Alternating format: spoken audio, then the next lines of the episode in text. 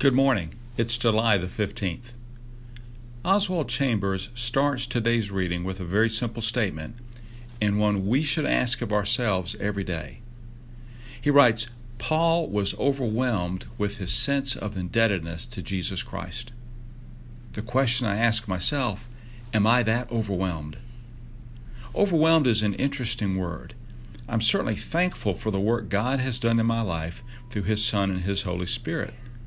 But am I overwhelmed? Am I so grateful that I am compelled to do what I might not normally do in order to show that sense of gratitude to which I referred earlier? Paul certainly was. And we read how he lived out that sense of being overwhelmed in verse 5 of chapter 1, where Paul writes, To bring about the obedience of faith among all the Gentiles his sense of gratitude, his sense of being overwhelmed, was lived out by spreading that word among the Gentiles. Paul starts the book of Romans as he does the book of Philippians with the self description a bondservant of Christ Jesus. While Paul more frequently describes himself as an apostle in his other books, it is important to understand the role of a bondservant. This was someone who willingly placed themselves into the service of another. Are we so overwhelmed with gratitude to Jesus that we will willingly and without reservation place ourselves in His service? And if so, then how?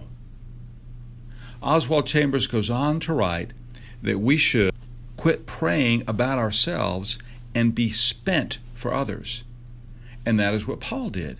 He spent himself. He gave everything that he had for others. But how?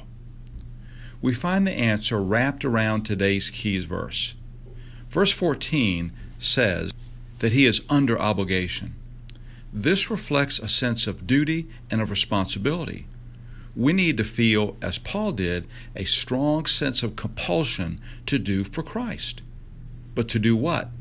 Well, he goes on to tell us. In verse 15, he clearly states that he is eager to preach the gospel. Notice how he uses the word eager, not willing. Eager clearly implies enthusiasm. So it's not a duty that's placed on him, it's a choice that he has made.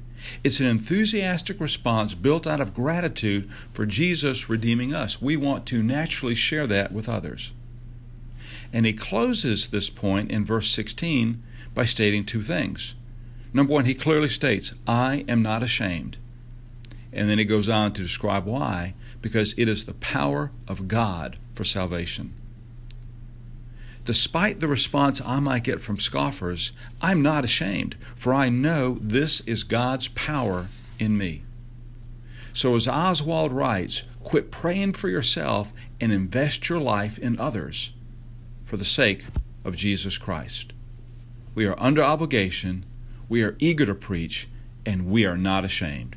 Go forth in power. Have a great day.